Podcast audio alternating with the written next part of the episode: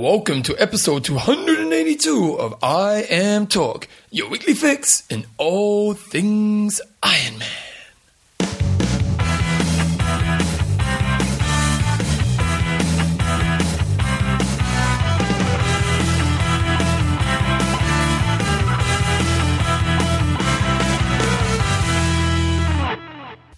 Right, guys, welcome along to episode 282 of I Am Talk with Coach John Newsom and Bevan James Eyles. How you going, mate? I'm very good. Back in the studio. Back in the studios, and it's, look, it's going to rain outside, mate. It is. and We've got the parade for the world champions in Christchurch today, the world rugby champions. We had the game on the weekend. For those of you who don't know much about rugby, the All Blacks won the World Championship last weekend. And to be honest, we went into the game. We had a game the week beforehand where we played bloody well, and everyone thought we were going to dominate Dojo. But John, we didn't dominate Dojo, did we? didn't play. They, they gutsed it out. They didn't play to their Oh, quite those their potential. played so but, uh, well. it was a very nerve wracking game, but they won. And you wouldn't, if you're not from New Zealand, you would not believe what an impact it's made on this country. So it's, Yeah, uh, it's been all really interesting, eh? Uh, For, for the right reasons too. It's been really, really positive, and uh, yeah, like it's. It, I imagine, like, in, as in because it's a small country, it was such a big, you know, This such a big as sport. big as it gets. Does Yeah. not get any bigger than this. That's pretty awesome. So uh, that's all good. I am Talk is proudly brought to you by Coffeesofhawaii.com, for the world's most amazing coffee. athlinks.com, Where you hanging out with your mates. and Extreme Endurance. Makes you go faster. Okay, John, what we got on this week's show? We've got uh, a bit of a wrap up of Kona because uh, it's been a few weeks since we've uh, been in the studios and just a bit That of a might be coned out, John. Where we you well. I've got one more piece of Kona thing coming up next week that I'll talk about in a second. Oh, Bit really? of news. Um, we've got Justin Daerr from EnduranceCorner.com um, talking a little bit about speed work, and then we've got a few sort of questions and comments at the end. Okay, so in news this week, we're going to pretty much do a quick wrap up of what happened in Kona. And, John, uh, tell me what you're thinking. Well, we I, was, I thought I'd just have a look at Torsten's because he statistically looked at the field and said, right, these guys are the favourites. Um, but I thought it'd be interesting to see where the statistics came through and the guys that were favoured, how they did. So he had as his uh, his safe bets Marino, Andreas, and Crowe. And we know Crowe obviously took it out. Um, Andreas was was uh, good in third. Um, Marino DNF'd. He had knocking on the door Tim O'Donnell and Eneko Llanos, Timo Bracht, Raynard Tissink, and Faris Al Sultan. So Tim O'Donnell DNF, Eneko Llanos DNF'd, Timo Bracht uh, he was one. He was got fifth. four- fifth, yep. Raynard Tissink, he was seventh, so pretty good. And Faris Al Sultan was tenth, so those ones were were knocking on the door. Um, but his outside chances, some of them didn't uh, have fantastic days. Rasmus Henning, he was down there in Got third, 14th. 14th. Yeah. Uh, Andreas Boecherer, he's um, he's certainly one of the up and comers. He didn't have the, the greatest marathon, but he uh, he came eighth. So I think look out for him in the years to come. Chris Lieto, as we know, sort of um, blew up on the the run. Um, Michael Golner, can't see his name there in the top fifteen. I've only pulled off the top fifteen.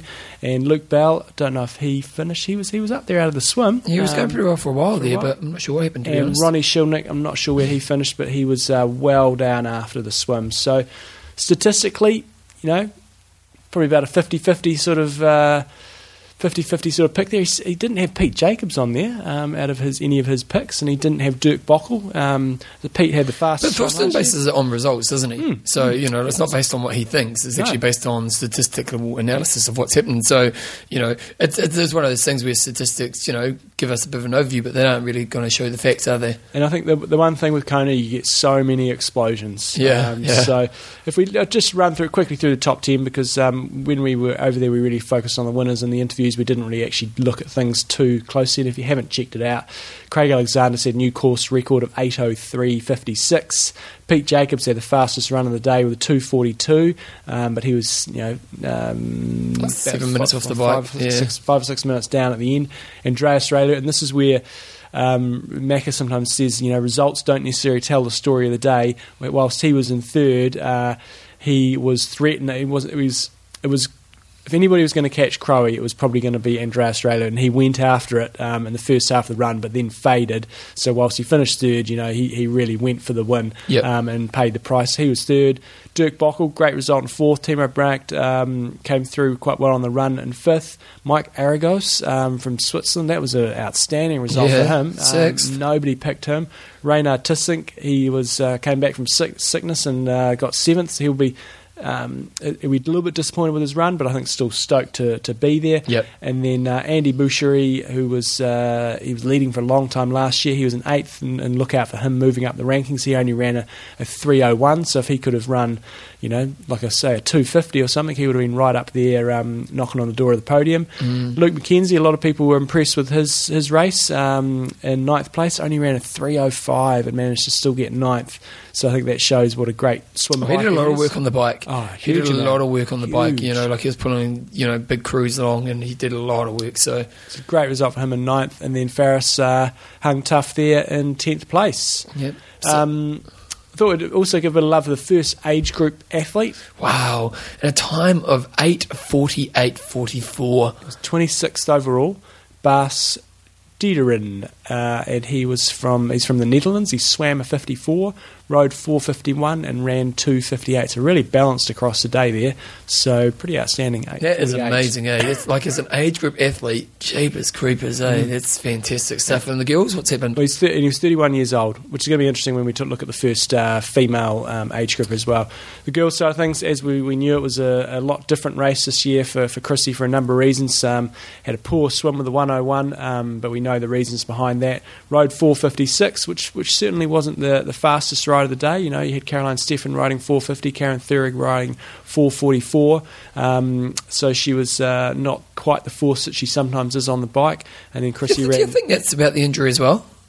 Oh yeah, I'm sure But you know, like because you wouldn't normally be as fast as Thurig, but No, how no. far would you normally be behind Karen? I would have thought she would have been. Uh, I think she would have normally been a bit bit quicker than that. Okay. you know, probably probably a, a, a lower two a lower 450 in those conditions. Yeah, okay. and then an outstanding 252 um, run for an 855 total, which uh, I, I still hate to think how fast she would have gone if she'd been 100% fit. Oh, Uh, she would have just obliterated the course record. I think. Um, Mirinda Carfrae, uh, as we know, you know when you when you were watching the race, she looked electric on the run, but she only ran, you know, sort of 30 seconds quicker than, than Chrissy. And Chrissy didn't look like she was running that fast, but she's just so much bigger and so much taller. Um, Less turnover, but yeah, so she was uh, two minutes or nearly nearly three minutes back in second. Uh, Leanda Cave had a great race in third. Rachel Joyce in fourth. Caroline Steffen faded a bit on the run there in fifth. And then Karen Thurig was six with an outstanding ride, and then she's uh, she's retired now, so that's the last we're going to see from her. Oh, really? Yeah, that Okay. it. Uh, Sonja Tajsich uh, from Germany was sixth in 9.15. Heather Wurtele, um, it's her best result in Kona, I think, in eighth in 9.17. Caitlin Snow, very fast run, as she always does, with a 2.53. She was that girl in the, the pink and black sort of Avia. Very thing. friendly girl. Eh? She's running along. Everyone's Smiling, going, yeah. smiling away. She's And flying. Her turnover was uh, even even faster. She was than well back off the bike too, wasn't she? So she ran up. Very fast, very fast um, turnover, very high cadence. She was ninth, and then Virginia Berasategui was in tenth in nine nineteen. So, I think I don't know. Just looks to me a lot closer across the board. You know, you've only got twenty five minutes covering the top ten girls. I think normally you'd have a lot bigger spread than that. So, uh, good to see some close races. And Kat Morrison just missed out on the top ten. I know. She, she said we've got to get her on a show. Mhm. She's been she's breeding pigs. she's breeding. Well, I don't know if she's breeding pigs. She's got a pig. She was telling me. Um, and then the first age group, group female. was uh, beat goats. I'm going to say it's G O E T Z from Germany, E ERTZ. And she finished uh, in Nine thirty two, and she actually got fourteenth place, no fifteenth place overall. incredible. She, she she's 42 years old, Forty two. and I'm not saying 42 is old or anything, but when you're racing against Well, the- we're getting closer to the age now, John, aren't we? You know, when you're racing against this is she got 14th over for 15th overall, and in the world pro- pro championship. athletes, yeah, and there's not like a 42. normal Ironman where you get an age group and get top ten. Yeah. because there's only five pros there. This is like the top top in the world. So she swam 109, so clearly not swimming is not her forte. She rode a 458, and that's you know so that's basically the same as, as Chrissy and uh, what Mirinda Carfrae. So she outrode Mirinda Carfrae by six minutes. She rode the same as Leanda Cave and Rachel Joyce. So she must be a machine on the bike, and uh, and then ran a good solid 318 for a 932.05. Not very a bad at the office. So overall, your uh, thoughts on Kona? I know we've got as he's dying next to me here. Uh, I know you've. Wait, you're still dying? Are you all right? You can I'm make good. it. I'm good. Uh, overall, what's your thoughts on Kona? Just as a couple of weeks down the track. Uh, I thought the, the guys' race ended up being more interesting than I thought. When we first saw Crowe running along Yeah, the game over, we drive, thought. we thought game over, but it did end up panning out. Um, quite a bit of interest out there, which was good. Girls' race was fantastic. You, you give us your thoughts, Bevan, while I die again. Um, I, yeah, I, I thought the guys' race wasn't as exciting as what we hoped it could be because Crowe was just so strong on the bike that it, it really did kind of, you know, as much as Pete kind of started catching him and Ray looked like he was catching him, you still felt Curry had it. You felt he was probably going pretty comfortable. He would have known his K splits. If he was pressure was on, he probably could have lifted his game. So I, that was pretty, int- you know, it wasn't that fascinating. But the girls' race was really great. You know, the injury to Christy this year did make the race really exciting, and she, I think, in in the future, you know, it'll be interesting to see where she'll rate this win. I think it may go down as one of her favourite wins because of the adversity she had to go to going into that race. I'd be interested to know what people think at some stage is whether Crowe will go down as one of the greatest Ironmen of all time or not. Um, because, yes, he's won Kona now three times, which is incredible achievement. But he hasn't really done any other Ironman. I mean, you know, he did Coeur d'Alene this year, but he hasn't gone off and done other Ironmans like you would get other athletes doing, say, Peter Peter Reid or someone who won Australia X number of times. He won Canada. He went off and won Ironman Austria and won a huge amount, amount of other races. Same with say Macca. He won Australia five times, done Germany, done Roth, done all those ones. Whereas Crowe, across the board, you know, Olympic distance non-drafting races outstanding, seventy point threes outstanding, won world titles, incredibly consistent results in Kona. But he hasn't done any other Ironman races. And I I- if that will impact his. I don't think it will because a, a I think our, our sport is a uh, collective don't really necessarily care about what happens outside Kona. Kona is so Kona dominant, and I think for the purists, for people who've been around for the sport for a long time, they may go, well, you know, if you compare him to Peter Reid, maybe Peter had a better overall career as an Ironman, but really most people aren't even going to look at Kona. And I think it's partly because nowadays, in particular, in this time, like maybe in the past, mm-hmm. you know, in the early days, even up until you know early two thousands, you know, to go and win Roth was still a big thing every mm-hmm. year. You know, to go win Germany, to go win some of those other races around the world was still pretty significant. But now with the watered down of so many races, mm. but it'll be interesting, I suppose, going forward when we have the regional championships. if they take off. Yeah, like if they take off and they become quite competitive, maybe in the future that will be something that mm-hmm. people will look to. Okay, you won New York four times and three Konas. Yeah. that will probably sit on top. But Corey didn't really have that option. So, It's true. but I think you know he's got the world record,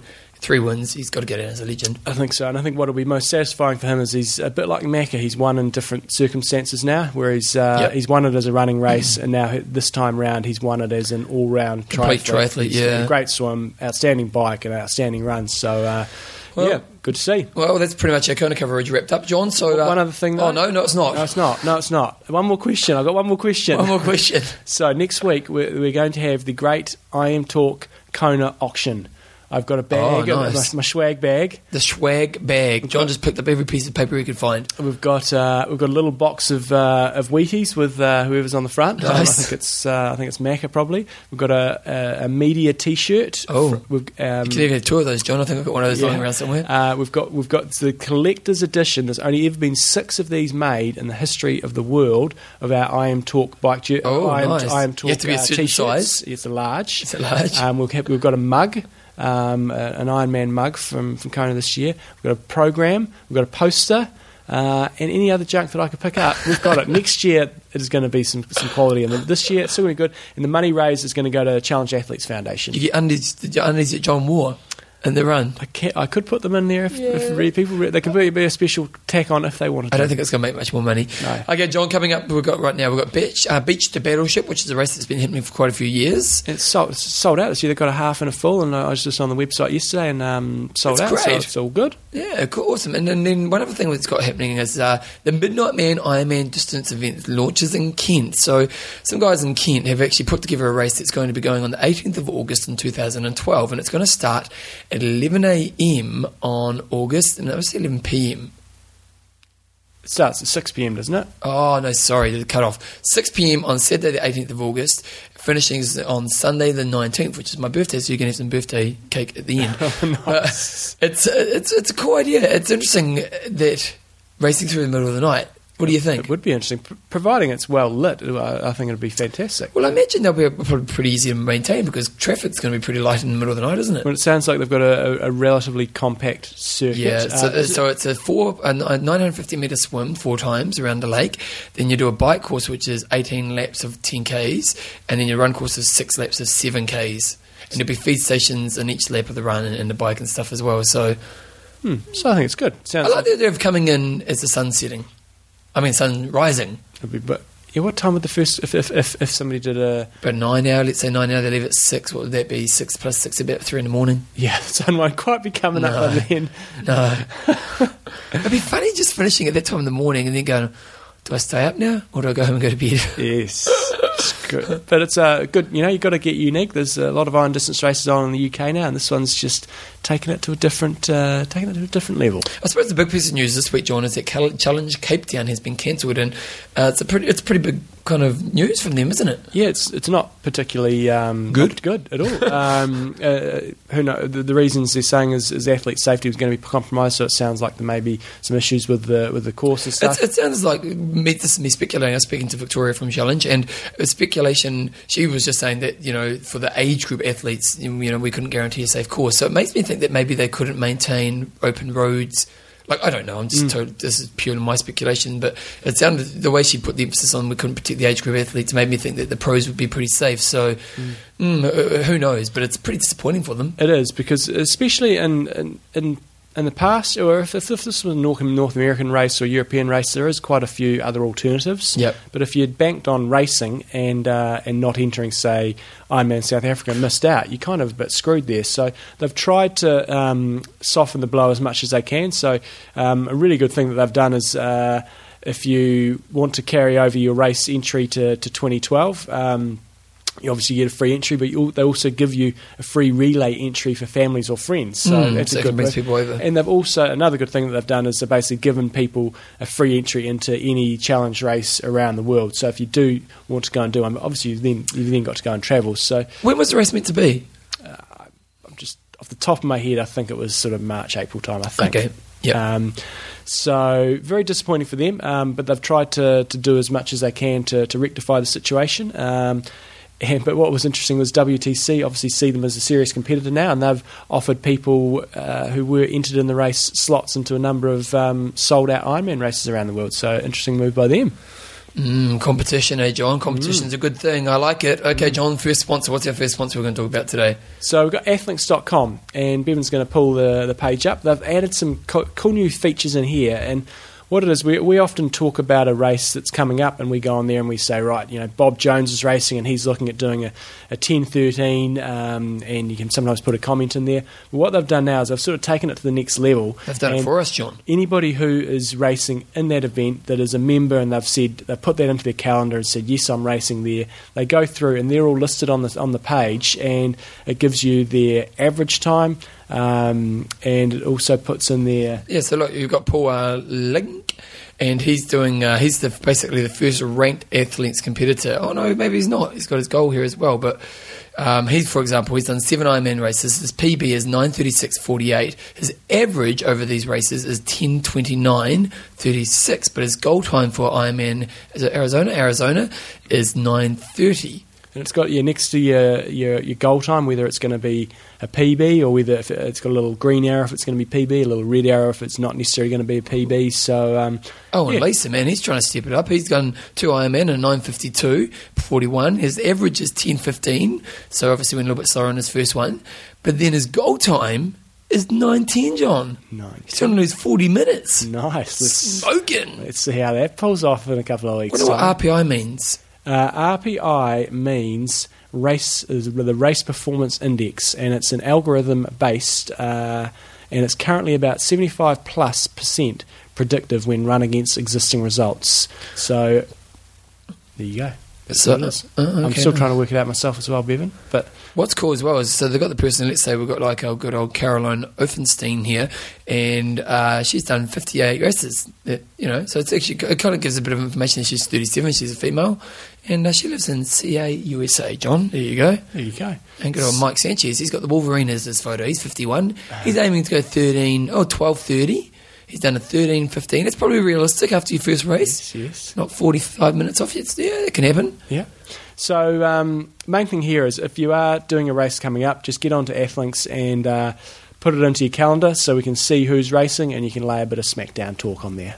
Okay, John, Athlinks.com. Check, check, check it out. Okay, John, what we're going to talk about next. I need to sneeze, so you tell me. Uh, next up, we've got uh, hot topic of the week, and many moons ago, I put a Many post, moons ago, John. I po- put a post up there that we didn't discuss. This was well before Kona, um, and it was in the last twelve months. What has been the best thing race organisers have done to make your race great? Oh. Uh, and so I did want to make sure we bring this up because I, I put it up there for a reason. And so a few of my picks were that people commented were Christopher Price said he said at Ironman Wales they had fish and chips at the finish line for athletes. Nice. Oh, okay, I'm still trying to find it, John. Okay, last 12 months. Okay, I've got it. No, I've got it. I'm on. I'm on. How Tao stirred up a bit of controversy.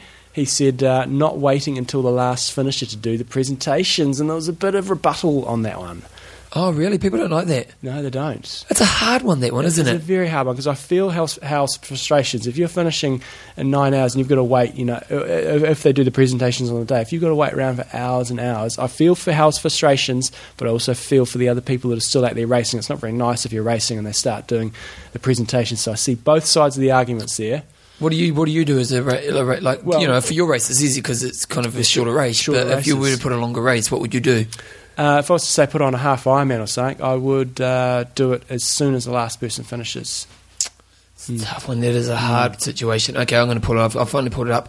Um, oh, yeah, there's a bit of anger here at Hell Hotel. Andrew Thomas gone, hell, because you are really important. Oh, a bit of love, Andrew, not war. Love. Good old Timmy uh, Tondel, Tondel. Uh, awesome support from you guys at Challenge Henley, cheering you on like you were the best mate. Nice. This was one thing that came back from me uh, from quite a few posts was the enthusiasm of marshals and supporters Yeah, and stuff. so important, eh? It's a big thing for me for my events. I'm going to really make sure that the marshals do rip into things and really give people a lot of support because it does make a big difference. Do you know what's you know what I've been thinking about a lot lately, John? Is in, in our sport, is in like you know the challenges, the WTC, you know how much money they're making from us as athletes, and and and uh, this is kind of off topic, but the idea that really they're making money off the fact that they get volunteers to do so much for them. Yes and no. Yeah. Um, most what I think you find at most races is whilst the volunteers are not directly being paid, a lot of the time they are fundraising. Yeah, but let's say you had to pay everybody who's volunteered hourly rate. an hourly rate to do a race. Oh yeah, yeah. You know, there's no way you could do the races. You know what I mean? It's interesting. Yeah. Anyway, I'm sorry. I just, I just Because that's what with, with the events that I put on um, with a lot you of might them, get a local like scouts group or something and you, and you pay them. But yeah, if you worked, worked it into hourly rates, uh, You couldn't do it. You couldn't couldn't do it. No. Well, you could still do it, but it would be uh, A lot more expensive A for the athlete, yeah. Okay, then uh, Karen Warburg, uh, she's just saying beer at the finish line, Ironman Austria. She loved it. She got sloshed, man. Should have seen her. Naked in no time. Thomas Babington. Uh, he said at Star Events in Germany, you got a T-shirt with every competitor name on it. Oh, Uh, that's cool. A race shirt worth wearing again, rather than um, painting in it or cleaning your bike with it. Kevin Dixon's got bouncy castles to keep the kids happy and hence the wife happy. nice. Doran dropping the bass, Bo- Bosso. My local Tri Series put on by Setup Events has started providing a plastic kiddies pool filled with ice and water for post race ice baths. Great for coming off after hot races and enhanced recovery. I'll go to Tony Buckingham. It's going more than six months ago, but it was amazing. Lifestyle, uh, life sports coaching half Ironman series in Canada. Week after my wedding, race a half Ironman after a big week of drinking, and yep, I won a spot prize, which was a trip to watch Ironman Kona. Wow, I credit this with giving me the motivation to win my age group in Ironman Canada and to make Kona the following year. Nice, that's pretty awesome. Nice. So some good things. we interviewed Tony Buckingham, didn't we? yeah, yeah. Yeah, yeah, we did. Yep. Nice. Uh, so some good feedback there. If you're a race director, get on there and get try Wait a second. Craig some of those Brighthouse. Did he talk about? Wait, I'm going to finish. Craig Brighthouse, XTERRA New Zealand, had the best awards ever. Started on time, a good venue, uh, got through heaps of prizes and awards, and done it within 45 minutes. I, you know what, John? Mm-hmm. I'm going to give myself a bit of love here because I did the, the voice work for the race uh, last weekend, Mm-hmm. and we 45 minutes. Yeah, that's maximum. You certainly don't want to. Yeah, and we, we had heaps of prizes. Yeah, yeah. Bang, bang, bang. That's what you got to do. You got to get them up in groups. You go right. First is blah, blah. first is Tom Jones. Third is uh, Shania Twain, and boom, up. Wow, man, that was, that was a pretty important race. That was- that was Brad Pitt won it race. in, in the over 40s. Yeah. so this week, um, John, I'm, I'm vetoing you. oh bloody! Oh, okay, let's have a talk about it. what do you got. What do you got there? What is your best memory from Kona and the athlete that impressed you the Nah, I'm most? over Kona. We're going to do this one, John, because you and I had a few discussions, and we have differing opinion on this, and I want to see what the community thinks. So while we're in Kona, Chrissy missed out last year, you know, and she's now won four Ironmans, Mhm. and she's about how old was she? Uh, she's- I might do a bit of a wiki search on her. So Chrissy she's Wellington. early thirties. I'm going I'm to say 33, Okay, I'm going to say she's a little bit older than that. 33 or 34. Chrissy Wellington wiki. Here we go. Pull Maybe that I'll up. go 34 actually. Wiki. Okay, you're going to say 34. Yes. Okay, so let's have a look. She was But Chrissy, born- if you're listening, I'm, I'm going to say 30. well, no, you're right. Actually, she's 34. She was born in February 18th, 1977, same year as me. Yes. So we're, we're like we're like twins. We are. But she's now 34. She's won four Konas. Mhm. The question I put to John was, will she beat Paula Newby Fraser? Will she get more? Because Paula Newby, Badmann won six, so we, we pretty much can guarantee that unless something freakish happens, but hey, that's the part of the Or deal. she retires. Well, Yeah. whatever. No, I can't see Chrissy retiring in the next couple of years. But, you know, based on performance of Chrissy over the last few years, you've got to say she's going to be pretty confident to pick her over the next few years. Badmann got 6 Mhm. Mark Allen, Dave Scott got six. So, you know, there's only one person who's got more than six, and that's Paula Newby Fraser. So the question is can Chrissy get more than eight wins in Kona? Natascha Badmann finished 14th this year, by the way. Not bad. Yeah, yeah. Not bad. So, so, yeah, so your question, Well, because the thing is, I think you know, like for the next few years, she's going to be dominant as, as it is, and so the th- question is: is in her late thirties, will she still be dominant enough to get that ninth win? okay. Like, if she wins for the next four years, she's going to be thirty-eight. Now, that's assuming she has no kind of you know missed in sickness or anything that happened last time, or that she doesn't have a bad day. So let's say she does win the next four years. Would she be good enough at 39 to actually still win another one? Or would it be too late? Okay, well, let's discuss that next week. He's dying on me today, oh, guys. Oh, mate, he's, this- he's I've seriously dying. I'm not healthy. So wait, you, you don't think she can? You do you think We're she talking can? about next week. oh, what are we talking about now? I think she. I think it's going to be interesting Okay, put that. when we talk about next week. so that's this week's discussion. Okay, what do we need to put some music on? Do I need to put music Yes, we need music. We haven't Okay. had the whole show yet. Okay, gee, we haven't music in a long time because we've been away, John. Oh. Here's some music.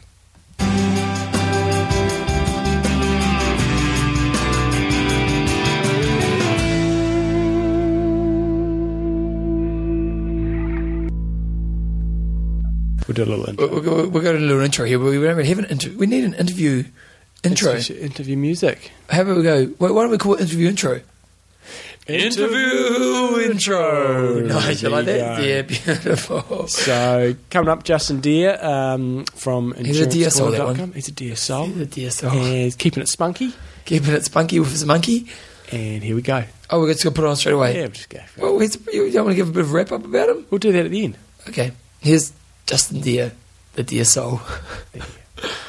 the spunky monkey. Spunky monkey. Here we go. Okay, so today's show, we're doing uh, workout of the month with endurancecorner.com. And we've Check got, it out, endurancecorner.com. got Justin Daerr back on the show. Welcome back, Justin. Thanks. Thanks for having me. Hey, before we get started, have you been doing any racing of late? Um, the last race I did was well, I did a couple races, but in Louisville I raced in August and finished third there, and I went up to do um, the Pocono seventy point three, Swim Which got was- cancelled. Yeah. and uh, and that was going all right, but I I flatted during the bike, Yeah. and um, I finished sixth or seventh or something like that. I didn't. Um, I had a good run after that, but the race was I was kind of out of the money at that Yeah. point. Yeah. So, um, but I'm racing Florida in a couple weeks, so that was kind of that's what I'm gearing up towards, and that'll finish my season. Nice.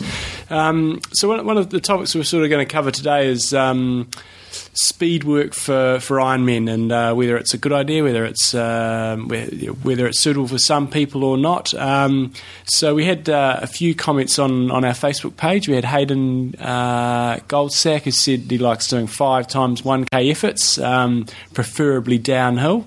Uh, Ewan O. Kieran said doing some 12 400s at the track. Gary Fegan, he loves the um, He loves it. 800s. He comes from the Brett Sutton School. 21 times 800 with 200 metres float, or 13 times 600. Uh, 1600, so 13 times one mile, with one, mi- um, one minute per mile uh, quicker than Ironman pace. Um, and then Richard Swan, he just did a little short post saying wrote a book, wrote a book basically saying that uh, most Ironmen don't really need speed work, um, and we'll maybe go into his post a little bit more later on. Um, and then we had Rob Mc.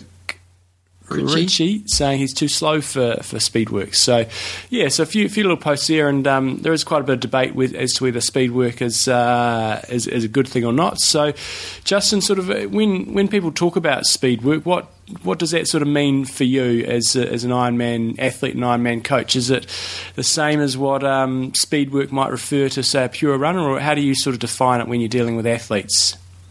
Well, I think anything, you know, speed as it is is it can be as simple as running strides at the end of a run or doing drills or something that actually works on the mechanics of running quickly. Yeah. Uh, it doesn't necessarily have to include, you know, high heart rates or long duration or anything of that matter. But I do think that training at all intensities, no matter what type of athlete you are, is important. I think what's different is what we decide to actually get tired from. Mm-hmm. Um, the, the sessions that are more specific to your event and your upcoming races are the ones that you want to put the most emphasis on. But I don't think that that means that you want to completely wipe out all the other styles of training that are out there. Totally. I mean, if you know, if we think about it from any athlete's perspective, even the elite Ironman athletes at, at Kona, they're not really running that fast relative to how fast they can run. So you could quite easily argue that nobody should do speed work if you're saying, well, you don't actually need to run that fast. Um, but um, so. Um, what, how do you sort of work in speed work with, um, say, the athletes that, you know, as, as Swanee pointed out, might be, say, slower than a three and a half hour marathon, and their it, it is uh, their key limiter is a um, is really their endurance rather than necessarily their speed. Right. I mean, I think I think you, you can look at different athletes and, and decide what it is that they may need more of or less of. Uh, I understand what he's talking about in the sense that when someone is you know, walking at the halfway point of the marathon, it didn't really matter what they ran their 400s in. Mm. Yeah. Uh, if they're not running anymore, the race is pretty much over. I mean, once you start walking, that that's kind of it as far as probably any of your your goal run times. but I think when you look at different athletes, you know, some athletes are particularly fast and they begin to slow down. They begin to slow down as durations get longer and longer. So if you see this a lot of times in people that were a former runner at some point or something like that, um, they, they may have the speed to still knock off, say, a reasonably fast 5K, say say 16, 17 minutes, um, and yet they can't run a 3:30 marathon mm-hmm. off the bike. And, and in that case, I think you can be dealing with obviously problems on the swim and bike, but assuming that those are in place, then you are looking at somebody that probably lacks both uh, endurance and strength and for them learning to sort of close the gap on the longer duration runs to their shorter duration ability is more important. Yeah. Now, if you're looking at somebody who is sort of starting Ironman or training or whatever from scratch, somebody who, who isn't fast, uh, I think I'm an example of that in the sense that, you know, my when I first started the sport, I started when I was, uh, you know, sort of 19, 20, and I ran an open marathon when I was 19 years old in 414. 414. 414, and that was the starting point for me. And I've since, you know, 10 years later run 249 off the bike. Yeah. So I don't think that you can, you know, if you had been telling me when I was a four hour marathoner that, you know, it'd be a waste of time to train anything other than because I run too slowly, I think you'd be missing the point. I think that for people to develop as athletes and to develop as runners, they need training in every sense of the word. They need volume, they need endurance, they need speed, they need hills. They really need a bit of everything. Mm-hmm. And I think if you're dealing with an athlete who, as the, the distances get shorter, they don't particularly get a lot faster. Mm-hmm. They're kind of all day pace guys. And some of those guys run really good marathons off the bike relative to their run speed. But I think for them to get them to run faster uh, overall, both in the off the bike sense and in the, the pure sense, you know, they may actually need a little more stimulus of, of fast running in order to recruit some faster muscle fibers and start to bring those into play when uh, when they're needed. So, so what sort of um, speed sessions? I mean, I know this is a pretty open-ended question, but what, there's lots of different sessions you can do out there. Have you got any sort of classics that you like to, to give people to, to get going a bit quicker? Well, I, when I uh, used to uh, work with Joe Friel, and when we first started working together, he would have me do 30 30s. Um, so, you know, 30 seconds fast, 30 seconds easy, 30 seconds fast, on and on and on. And I don't think we ever did more than about 30 minutes um, of the main set. So it would be 15 minutes of fast running uh, within 30 minutes. Uh, I think that that's a really great starting point for almost anybody. You know, even starting with 10 minutes of that or 12 minutes of that, just something that you you run fast for a short duration, you run easy, you run fast, you run easy, and not to put a whole lot of emphasis on, you know, a distance, a time, a pace that you're trying to hit you're really just allowing yourself to run fast uh, over and over again and just stay relaxed. And I know that there's been some. I'm not a, a physiology guy, but there have been studies that have shown, you know, the the 30 on, 30 off gives similar benefits to some of the longer VO2 sets, um, but with shorter recovery times. So when you say so that, you're running fast, um, put that into perspective. You know, relative to say your um, your 5k pace or your one mile pace, how, how fast are you actually running? I think that you're probably um, when you start, you know, it may only be, uh, you know, if you're a little bit fatigued, then then yeah, it might only be 5k pace or a little faster. But I think by the end, you're probably running your 1500 meter pace uh, as you warm into it. Um, but I don't think that you you don't at any point in time really really want to feel like you're forcing it. I think you want to feel like you're sort of staying on top of it. So if you ran 30 of these, you're running it in a way that you could probably do 40 of them or something mm-hmm. along those lines. So always holding a little bit back. Uh, and in the case of most people, particularly if you're dealing with Ironman stuff, you're going to get a lot of speed out of out of that. You don't need to be uh, trying to get that last percent by really trying to dig into yourself to get the speed going when you're doing these types of sessions, you know, like they, they are tend to be more kind of uh, you know riskier sessions on the body. Well, you know, there's definitely a more fatigue factor that comes into it. You know, the, the benefits you feel the speed will come on, but what do we have to be aware of in the cost in doing that to the overall training picture? Well, I, like I said uh, early on, I think when you're really looking at how you, what do you want to get tired at, or what do you want to get tired from versus how do you want to be training? Because you know, you can you can incorporate some speed sessions that could be as as simple as you know just just 10 minutes worth of 30 30 seconds on 30 seconds off and and uh, warm up and cool down and that would be it um, as opposed to say running 2400s or something like that where you're going to create an extensive recovery time and you know based on the time of year that may not be something that you really want to be getting that tired from. So if you're six weeks out from an Ironman, you know, trying to, to really get everything out of a, a session of 400s that requires 48 hours of recovery may not have been as beneficial as doing, you know, 90 minute run in the hills where you're doing more sort of steady state strength running.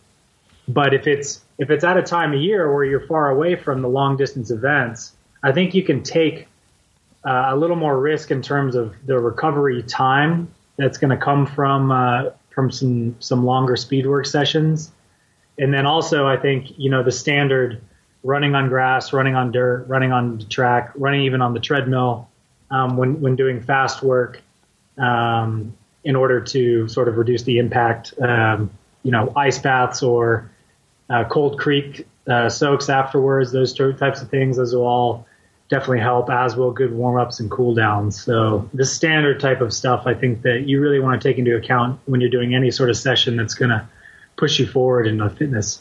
And obviously, if you've never done any speed work before in your entire life, you need to take it fairly cautiously in the build up. I think one of the um, one of the the things that, that some people maybe take for granted if they come from an athletic background is the ability to go hard. Um, I think for the people that are coming into the sport that have not done any endurance sports or, or competitive sports in their life, and, the, and, and, obviously their key limiter is generally going to be endurance.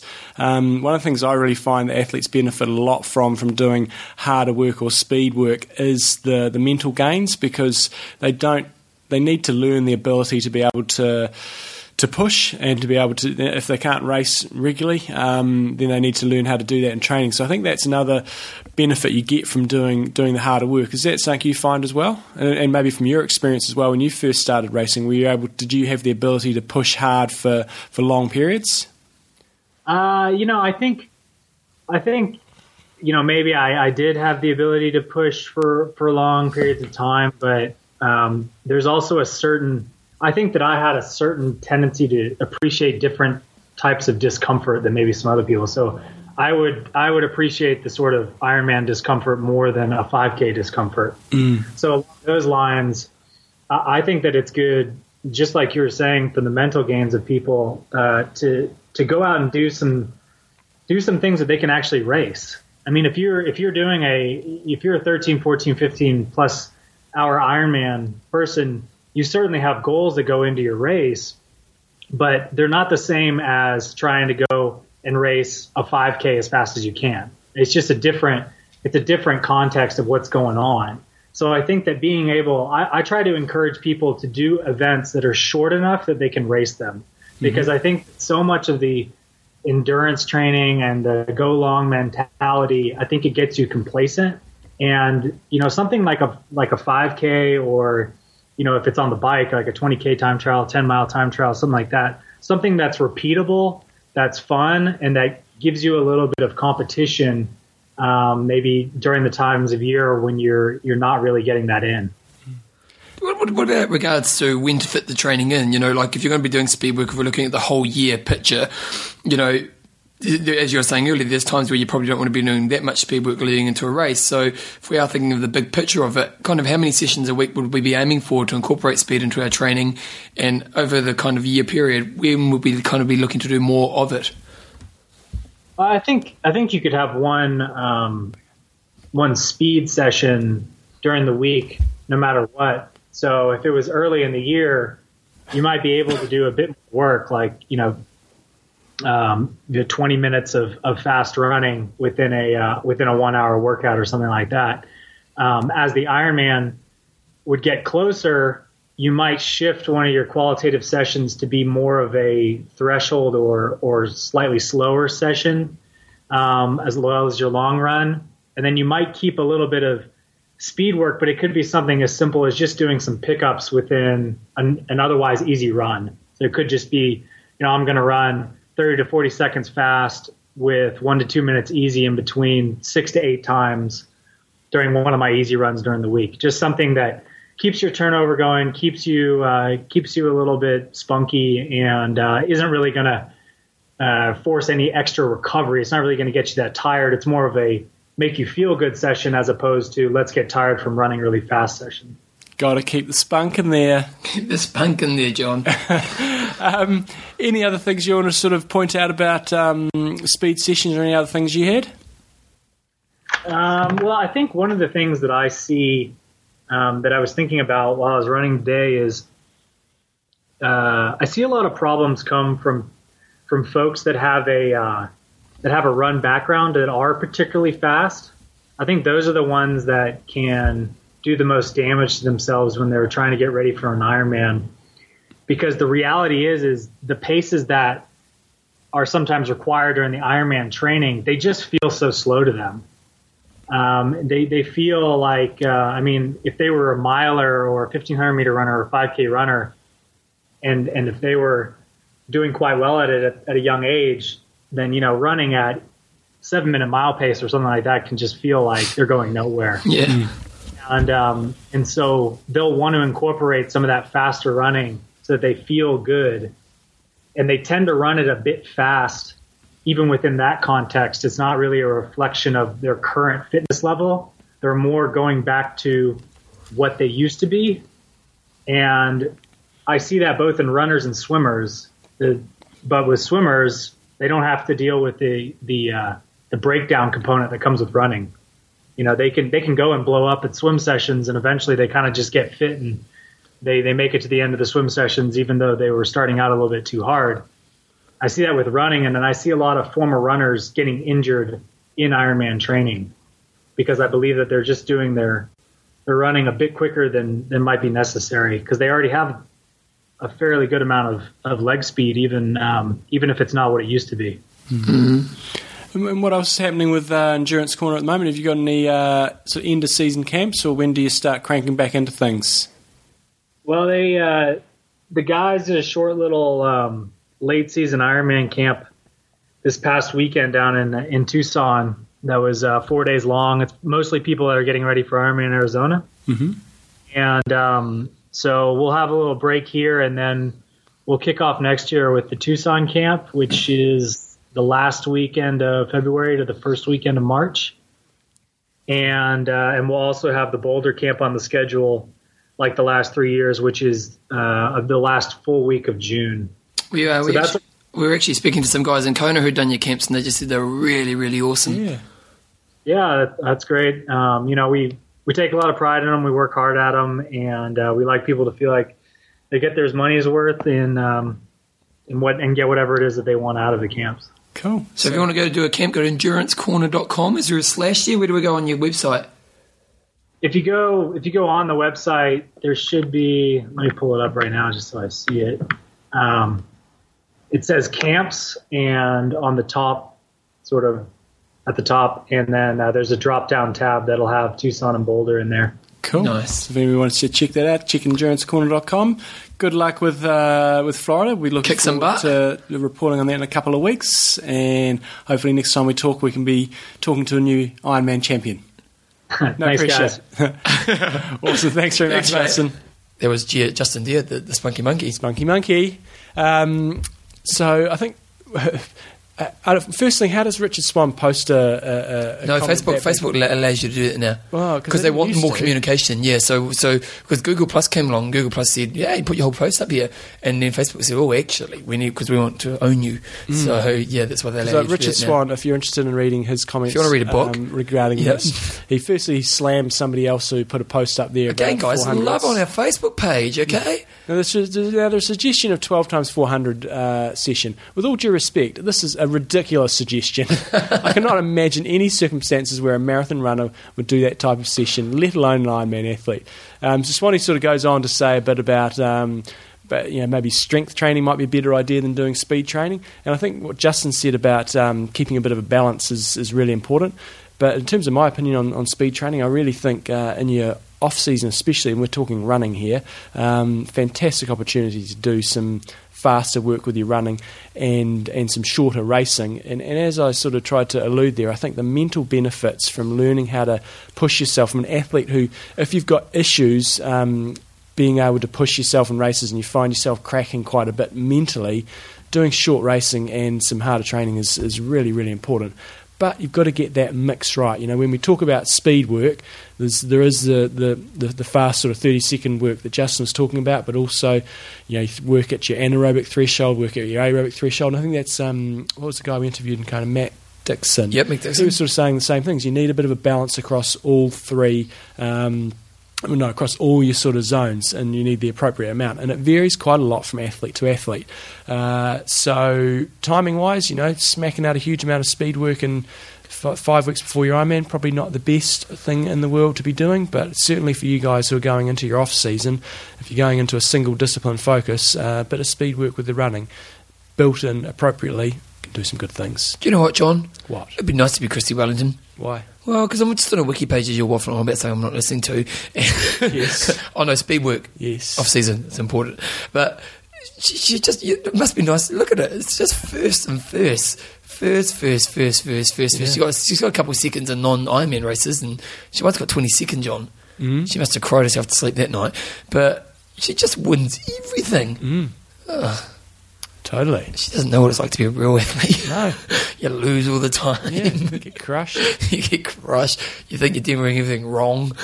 Yeah, she's on fire. Okay, John, cool. Oh, sponsor. Next sponsor. Who are we talking about? here, Coffees John? of Hawaii. Coffees Talk about Chrissy again, and uh, the Chrissy Coffee's still up there. Using Oh, great. code Smiles. It's gonna. I don't know if it's going to stay there permanently or whatever it's going to do, but uh, get yourself some Chrissy Well, Coffee. no, but what's great about the uh, Chrissy Coffee, John, is that actually proceeds are going to the foundation she always supports Mm-hmm. the John. the John Foundation. Yeah, no, what's guy? I don't know if I think they are going to Jon Blais Foundation. They're going to a foundation. Um, maybe Blazeman. Is Is it? Okay. Yeah, she supports a lot because that's what She she does the role. I know, but I don't know whether it's going to that one or not. Um, we can check that out in just a second. But the other thing that they've got on there that a lot of you often probably ask questions to them, uh, to Coffees of? Hawaii again, I am going to, but uh, it was about shipping. And what they've got now on the homepage of Coffees of Hawaii is they've got frequently asked questions about shipping. So Oh, great. if you're concerned about, you know, obviously it's coming from Kona and how long it's going to take to get there and costs and what have you, um, just go on to coffeesofhawaii.com. There's a little um, uh, little thing down in the corner there which basically says uh, shipping information and frequently asked questions, and you can get on there and it tells you all the stuff you need to know about domestic shipping in the States and also international orders. They're just, and they've also got a bit here about for the international orders. They're saying for most international people it takes around seven, two to seven days, but for some countries like New Zealand it can take a little bit longer than that, a couple of weeks. So you know they they've got all the options here. A little big description. It's actually quite well detailed, isn't it? It's got a nice background on it as well. Yeah, it's got Sandwich Island. So, so go to coffeesofhawaii.com, Bevan, and let's see which, which foundation her money's going to. Oh, okay, let's talk. Okay, you start talking, John. And the Albinator is uh, is on fire. as- athlete in the world. Fifth best athlete in the world at both marathoning and uh, and Where will we find Chrissy Coffee? We'll go products. Products. Okay. Um, home. Chrissy Coffee. Where is it, John? I can't see it. Can't see it. Can't see it. Oh, here we go. Hundred percent Chrissy Coffee. Okay, here we go. Chrissy Queen. Blazeman Foundation.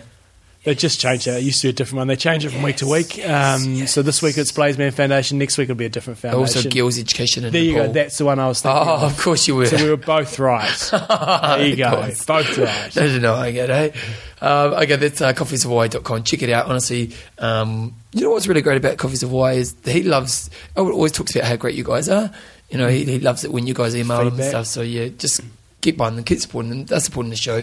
Okay, John's questions and answers. And James the Wise One Botel tried to generate a Facebook discussion twice on Iron Man Pay Talk, but it didn't stick. So here it is. WTC have adopted another 20 Iron- press ups for you there, Bevan. no, because oh, it is too.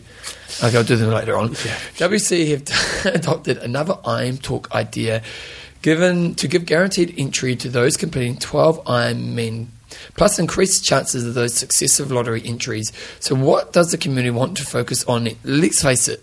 Whether directly or indirectly, this community has been massive influence on the sport over the last five years.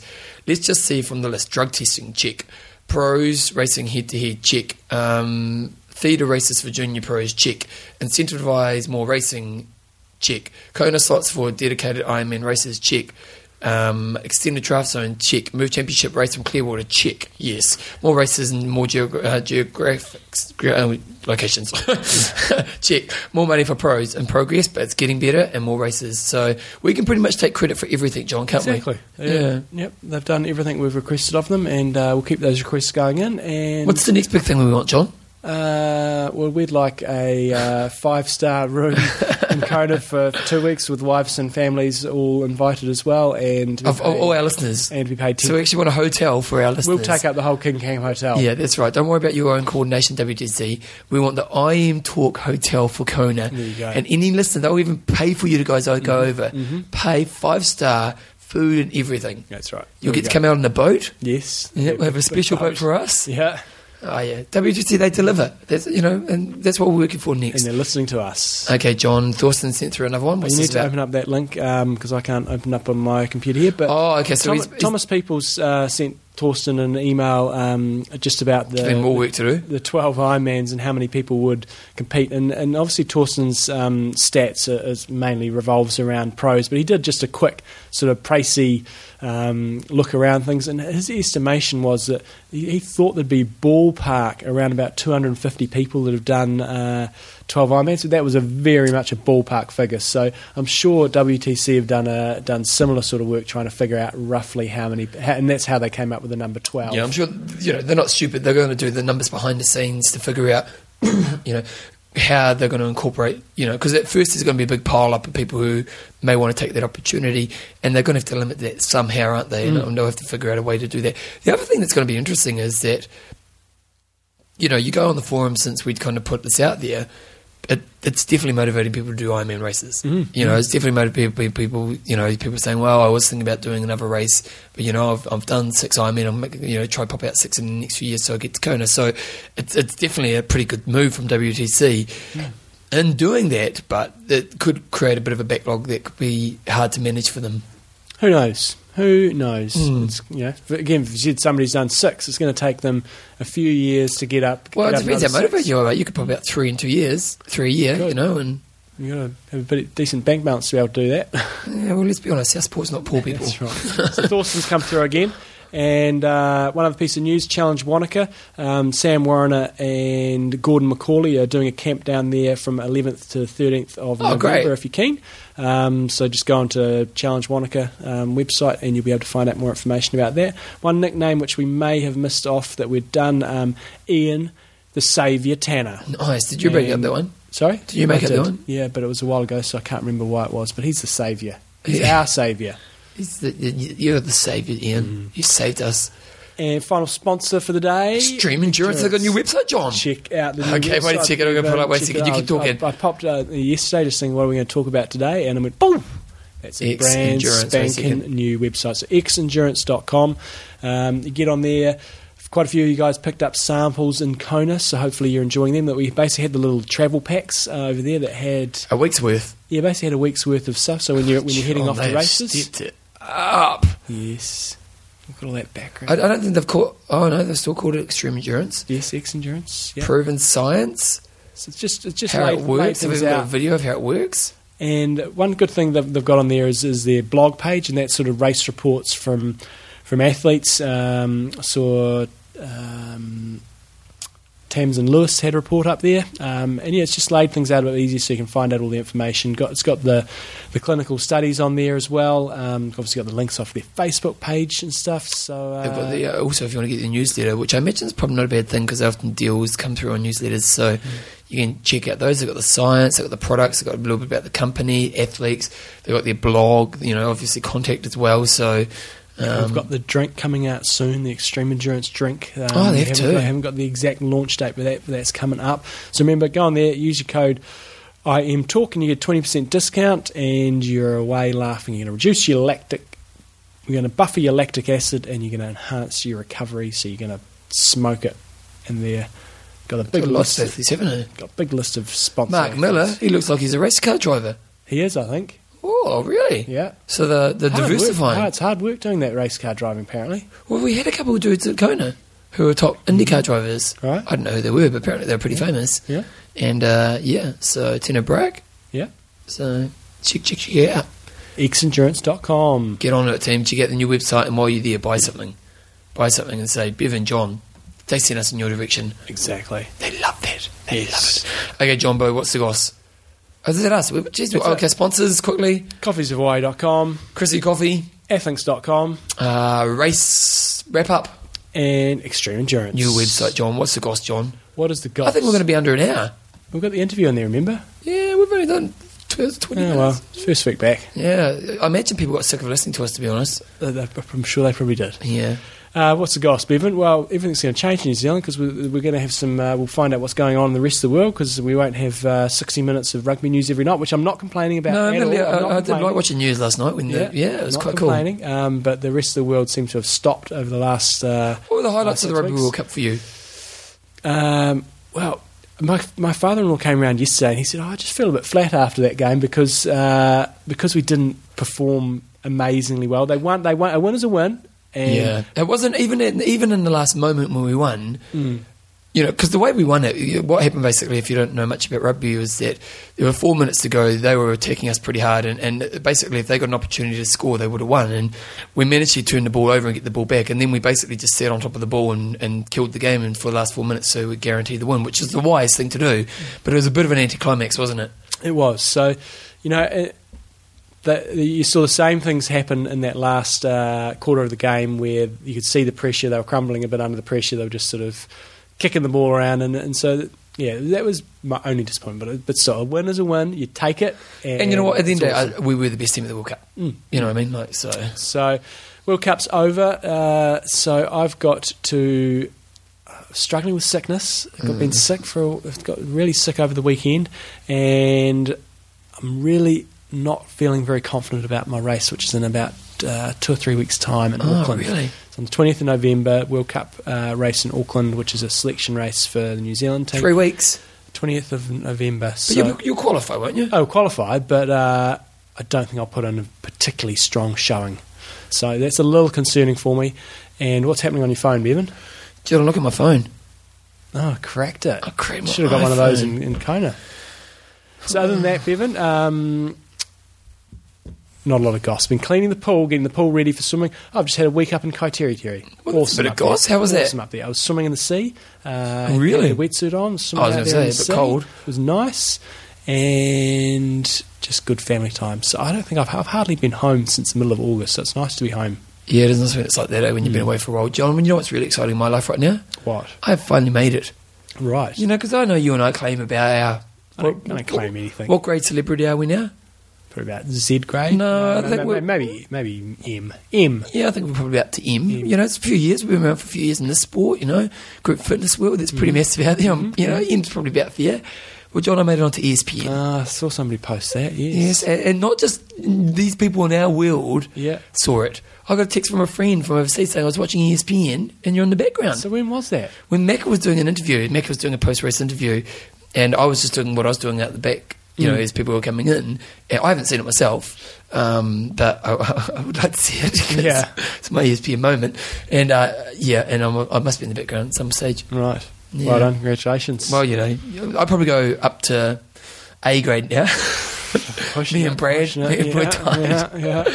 What else happening? Um, not much, John. Not much. Yeah, um, summer's coming. Summer is coming. We bought an outdoor table, John. Nice. Have you seen an outdoor table? I've not seen you outdoor table. Spent a lot of money on an outdoor table. Good. Yeah. Different girls are different to boys sometimes, aren't they? Hmm. Because it's well. num- Is that, is that how you explain the, the bir- the birds and the bees to Tyler? Yep. Girls and boys and girls and boys there's, are there's a different. few differences we need to figure out. Yeah. Wait some time to try to figure them out. No, because we bought this beautiful outdoor table and it's looking very nice. And it was a little bit more pricey than I'd lo- normally buy, Yeah. but it's You beautiful. paid full John. price. Yeah. You paid full price. Well, there's no option, John. If you want quality, you don't, get it, you don't get it from the yeah, but you still get a bargain. no, we didn't get a bargain. And That is disappointing. But summertime, when we have barbecues, you'll come around here and you'll sit down on our chair and you go, wow, Mm. quality. I'll be sitting here going, Bevan got sucker that he didn't pay, paid full price for this. That's what I'll be thinking. What else been happening? School holidays? Yeah. Tired. Were you tired when you got back from Kona? Uh, I just I can't remember what it was. That seemed a long time ago. You went on holiday, didn't you? Yeah. Yeah, so I like slept for a day and a half when I got back. I had this meeting the night afterwards because Yeah. for the running business, we've got this new girl coming on board. And uh, so we had a meeting and she came around and I was literally falling asleep. And this is pretty embarrassing, but that's okay. I survived. Okay, John, well, we haven't really got much cost this week. Right. Let's I'm- wrap it up. I'm Russ. I'm Ian Don't. Train hard. Train smart. Kia.